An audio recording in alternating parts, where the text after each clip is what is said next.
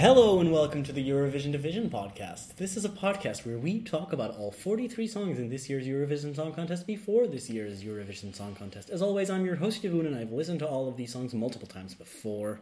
And as always, I'm your co host Mira, and I'm listening to all of these songs for the very first time. You're absolutely correct. But Mira, you are so close to joining me I can taste it. in having heard all 43 songs in this year's Eurovision Song Contest. This is true. You want to know my favorite so far? Sure, I don't remember half of the songs. we'll listen to some of these songs again uh, if time permits. But for now, let's make sure we've heard all of them. And have I got two great songs left for you? Are they are they both good? Are they both really good? Sure. Oh god. They're both in the second semifinal. The first one we would have to talk about today um, is going to be a song from a country that is not in Europe Australia. Australia. There's a couple, you know. You're right. It's not the only country that isn't technically in what most people consider Europe. Um, but Australia is kind of the, the wildest one. Um, you know, they were billed as a special guest in 2015, came back in 2016, came back in 2017, and Now they're just in the contest. seemingly just become a permanent member. And whether people like that, it's not clear. I mean, they I'm came very close to winning in 2016, and it seemed like, you know, people were okay with it at the time. Maybe. I mean, I'm glad they didn't because I wouldn't have liked it. I didn't like Sound of Silence that much. Oops. Um, last year they were rated much higher by the juries than they were by the televoters. Um, but that's perhaps because Isaiah's Don't Come Easy was more friendly to a jury vote than it was to a televoting audience. Um, yeah, so I mean, I don't know if, if people are getting worn out of having Australia in there. I'll tell you that I'm sick of people who first tell me they don't like Eurovision and they think it's stupid, then also complaining to me about Australia being in it. Mm. I'm, I'm like, you don't like it, don't complain about the specifics. I mean, I've heard a number of people be mostly confused about it, um, which, you know, it is confusing. It's very hard to explain. It was hard to explain in 2014 when they had an interval act about, like, oh yeah, Australia loves Eurovision. Here's an Australian act. Um, and they brought on Jessica Mauboy to sing Sea of Flags. Um, I don't know if I really remember that very well. You know, it was it was an interval act. Um, But I think it's very nice. It's it's very cool that Australia has such a big Eurovision fan base. Yeah, and That's they- really you know, nice. keep- And if they're that enthusiastic about it, I think they should be allowed to join. I mean, I think it's just a step closer to Mondo Vision. sure. And that's what I re- that's endgame for me. I want to see Mondo Vision within my lifetime. Or I guess Eurovision World. Worldovision. Worldovision? Terraforming. Terraforming. no. um, so, like I said, Australia started this Eurovision trajectory in 2014 with that interval act by Jessica Mauboy. Then they uh, sent Guy Sebastian, then they sent Dami Im, then they sent Isaiah. Um, and only those last three were actual contestants for Australia. Which is, you know, unfair to Jessica Mauboy, who started all of that. So, They're sending her again. so they're sending her again. is um, that mm, is that a returning act? That's the thing. I I wanted to to see how you felt about that. Is she now a returning act because she's returning to Eurovision, but she's never participated for Australia before? Yeah, I mean, if someone sent Justin Timberlake, mm would that be a returning act? Who would send Justin Timberlake? That's the question. But I don't know, man. Maybe Justin Timberlake he's rich enough to like buy an island somewhere and start his own sovereign nation. sure, maybe he'll participate in One in 360 next year and represent San Marino. Oh yeah. No, I'm I was going to make the joke that he would call it Timberland. No? No I reaction? thought you were just gonna have him get an island in the middle of a big lake, and the lake would be the Timberlake. Timberlake. Yeah, well, I mean, sure. Anyway. Um, Jessica Mauboy will be representing Australia with the song hashtag We Got Love. I know. I refuse to listen to this. Sorry, it's over. I'm not watching Eurovision this year. So no, no, no, Mira, no. Mira, how do hashtags work? Hashtags are a fucking archival system. So you can search for something. Here's the thing. I was so scared that there was gonna be a song that started with hashtag Okay, so here's this the year. thing. The song is called We Got Love, but when it was first released as like the song, they tried to get a hashtag going for it, so it looked as if the title was hashtag We Got Love, and I don't I think don't want it. I don't think it is called hashtag We Got Love. Okay. But the way the hashtag was formatted, it still had spaces in between the words "we got" and "love." No, So that's not how I was like, hold on, work. that's not how a hashtag works. Now it just says hashtag "we got love," and hashtag "we" is pretty bad. Did you tell me about this? No, I think we've talked about this last year when Demy's hashtag "this is love." Right. This is love. It would, was hashtag this. Or she wanted to get like a hashtag love going, and I'm like, that's a really bad hashtag Right, for yeah, your yeah. song. And Manel Navarro wanted to get hashtag lover going for do it for your lover, which is also not the hashtag that people will be using to talk about their song. And if you're gonna look at the hashtag to find things about the song, then you're not gonna get it when you look at that hashtag because it'll be used by other people. We got love's a little better because, you know, like we got love at least is Yeah, we got- a specific phrase. Anyway, the song is just called We Got Love. The hashtag, let's forget about that. But if you want to tweet about the song, I guess use the hashtag We Got Love. I fucking guess. But we will not be using any hashtags because we are talking out loud in words. Hashtag so- agreed. So we don't need that. Hashtag fuego. Without further ado, let's listen to Australia's entry into the Eurovision Song Contest 2018. Alright. It's Jessica Mauboy and We Got Love.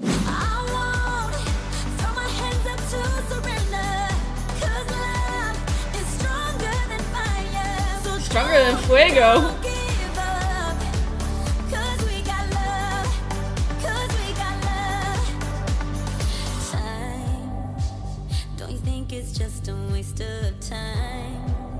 I mean, I'm gonna say it. This needed a key change.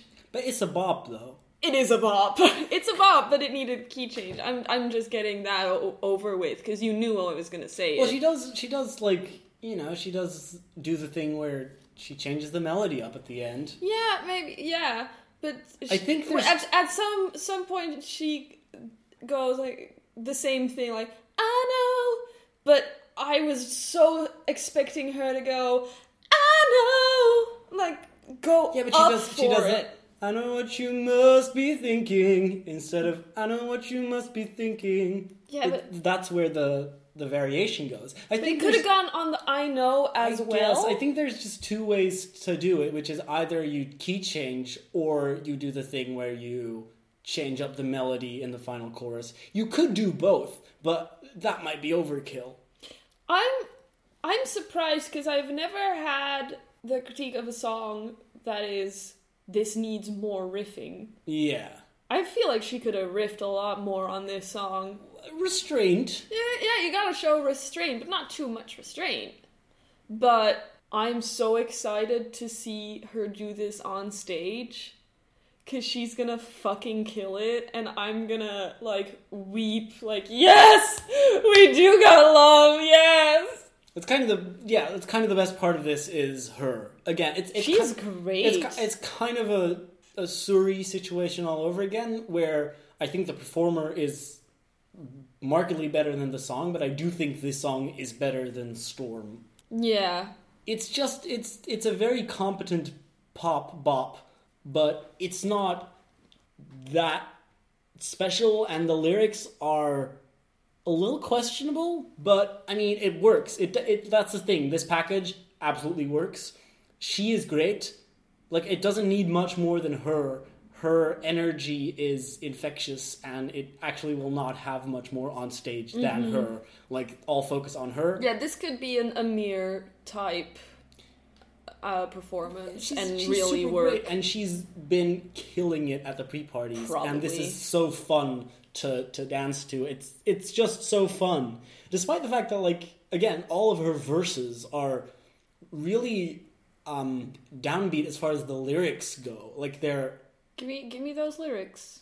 they're a little depressing in the things that she says. Probably. I think this is kind of like trying to do the same thing as Switzerland, but doing it so much better. Yeah, But this is a bop, but it doesn't slap.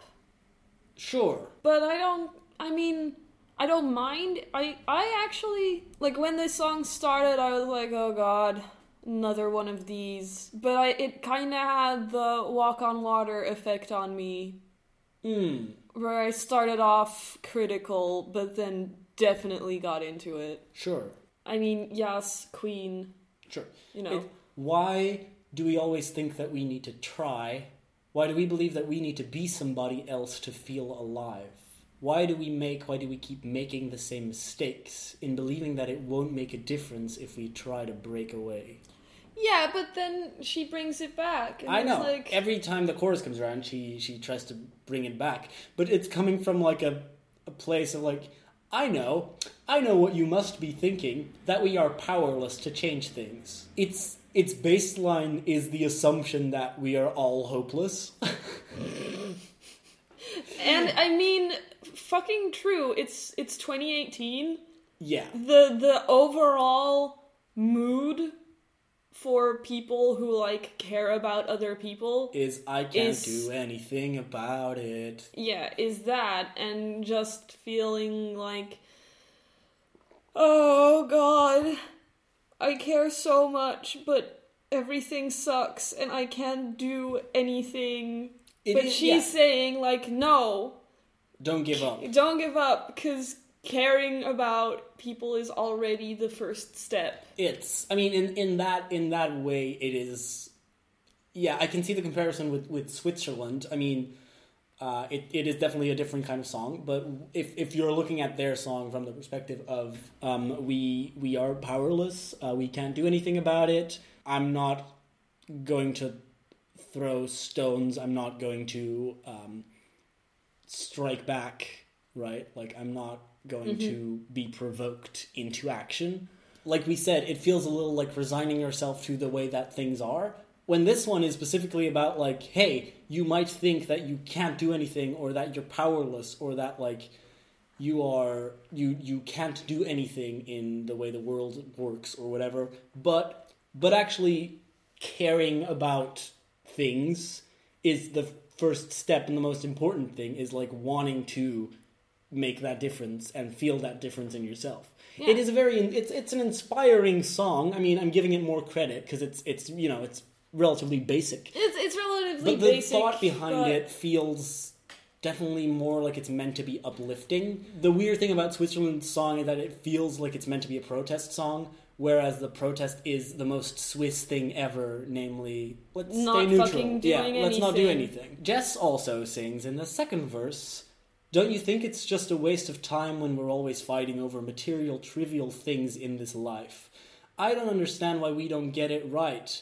Why do we keep going round and round? At the end of the day, we've only got ourselves to blame. Like, that's, That's, pretty that's dour. pretty bleak. Yeah, like that's what I mean. Like the the verses are kind of bleak and dour, and like, um, that's it's a weird thing to be singing in a song that's like, yay, uplifting. But then she does. She always does bring it back. That's the point of those of those uh, choruses, I guess, and and those verses is to just bring you down and kind of be like, doesn't it all suck? Hey, I'm here. Let's have a good time. um, I mean, I, I think it works. It's just once you're like looking at the lyrics and, and listening to it, it's like, wait, why are you? Don't say that. Don't slam me. I'm trying. And also, yeah, like we've only got ourselves to blame is like the final line of that verse. It's a weird thing to sing at like full volume. And I mean, I've got a, I've got plenty of other people to blame, babes. Mm-hmm. I'm I'm blaming so many other Oh people. yeah, sure, sure, sure. The blame is The blame is on whoever you want to put the blame on. Jeff Bezos, uh, Bezos, Beeswar. Bezoar, yeah, he made nine billion dollars in the past two days because his stocks rose so much, and he he got like nine billion dollars richer, and he's putting it all in in his own personal space project while people are like literally dying in the Amazon warehouses. But don't, don't give up, cause we've got love. We've got like yeah, caring about that is already the first step. But I'm not yeah. blaming myself for that. No, but you're right. Turning a blind eye to something is no is no good. And if we're reading, we got love, as in like you know we are we are passionate about the world and the way things are. Um, then that's a nice, uplifting, decent enough message. yes, And I mean, you know, love makes me feel hopeful. is yeah. I think I don't remember what Greece's song was about last year. I mean, it wasn't about anything because they changed one line of the lyrics over and over again. But I guess "This Is Love" was also about like coming together through love. Probably, it's a very common thing to sing about. I think this does it well because of that weird contrast between the verses and the chorus. Um, and it works. It builds well to that last chorus. It's explosive. It's a bop. Um, it. You're right. It does not slap, but I think It it's a doesn't slap, but it is a bop. It's not quite a banger, but it's a bop. I don't know. I don't know what these words mean. No, we're I'm just saying them things. because I read them on Tumblr somewhere probably, and it sounded it, cool. We're giving it our own meaning, right? Like, feels like that sounds right to me. Yeah, it, it feels right. Like, you know, this is a bop. Fuego's a banger. Taboo slaps, but it's not a banger. No, it's not. It's not a banger. It's got range. You know, Yeah. we've got range. Hashtag we Um, got range. Toy Yeah. Slaps is a banger and a bop. Yeah. Yeah, yeah, yeah, yeah, yeah. It it's got it's got all three. Mm-hmm. I think maybe slaps is when you can do like the slapping dance to it. I don't know, baby. I don't know. Um, I don't mind this. How do you mind this? As far as like you know, I don't. Australia, Eurovision. How's this gonna do? I hope this is gonna do well. Yeah, like I said, I get a bit of a walk on water vibe in a good way. Yeah, Um, if she really brings it on that stage, I think this is th- this is gonna do well, especially in semifinal two. yeah, yeah. yeah. I've been noticing a lot of um, backlash towards Australia for the fact that like you know the people have, yeah some people in the fandom have been kind of like eh they're over it and she's been getting some negative responses to her rehearsals and I'm just like can y'all stop I mean she's just she's just a contestant there it's not because she's Australia and because she's Jessica Mauboy, which is a bigger name, it doesn't mean that she you can trash her on Twitter for like Yeah, she not seems... being not being on her A game in the rehearsals because like she's been on her A game all uh, all season and she's a great singer. She's going to perform really well on the night. I am I'm one hundred percent sure. Um, and it's also weird. Like it, it, this is the biggest example of why like I I'm not sure that we should be able to see rehearsals. Um, because like the reaction to it is just not it doesn't make sense. Yeah, if there's a space where you should be able to like not bring your A game, it's probably like first and second rehearsals. Yeah, like these because rehearsals it's are like so much for- about camera angles. Yeah. and and you know telling the story of your act and doing it. Which, by the way, I mean, I have to say it. The the forty seconds that were released from this song, actually, my favorite forty seconds of camera work that I've seen from the Oh. rehearsals because it's focused on her. When it shows shots of the audience, they make sense. Shows the audience when she says "We got love." we got love and for the rest of it shows her um, i just i just really like it um, and i like her a lot and i think i, I just think she's a joy to watch she was great at, at amsterdam um, and I, I, I, I like this i mean i don't think it's going to be a contender for the win or anything um, but I, I feel like you know this is another good respectable entry for australia and it's a bop um, so i like it Yeah. Um yeah, I don't think this is gonna win. But, But could it, it? could. It it could. Is the if if this is the song that we need, the inoffensive love song, uh, not not a love song, the inoffensive, you know, feel good motivational song. It if- would be a disappointing winner, but I would accept it. But you know, in, in a lot of years where there have been um, where the field is so wide open, and like I know I know Israel seemed like a, a surefire winner, but it's not that clear. Um, in in other years where the field has been wide open, some more mediocre songs have slipped through. 2011 is the best example of that. Azerbaijan's "Running Scared" wasn't necessarily the big favorite to win the contest. It was sort of you know the the the Yeah. mediocre song that managed to get the most behind it out of all the songs. Yeah, and 2014, 15's only teardrops. 13. 2013's only teardrops. I feel is a very mediocre song. Yeah, but I think that one was was more clear that it was. Oh yeah, yeah, yeah. We all knew that. Yeah, we all knew that was gonna Yeah, win. 2013 was a little unfortunate for that because it was like, oh right, yeah. 2013, I definitely, I think was the year that I was the most disappointed by knowing who was gonna win because I didn't really love the song that much. Yeah, Um, like in 2012 when it was Euphoria, you kind of had this thing of like, ah, maybe it'll be something else or not, and you're just like, oh well, this is definitely like the This is best, definitely but it's it. super good. And then like in 2014 with Conchita, like she was a standout and everyone loved it, but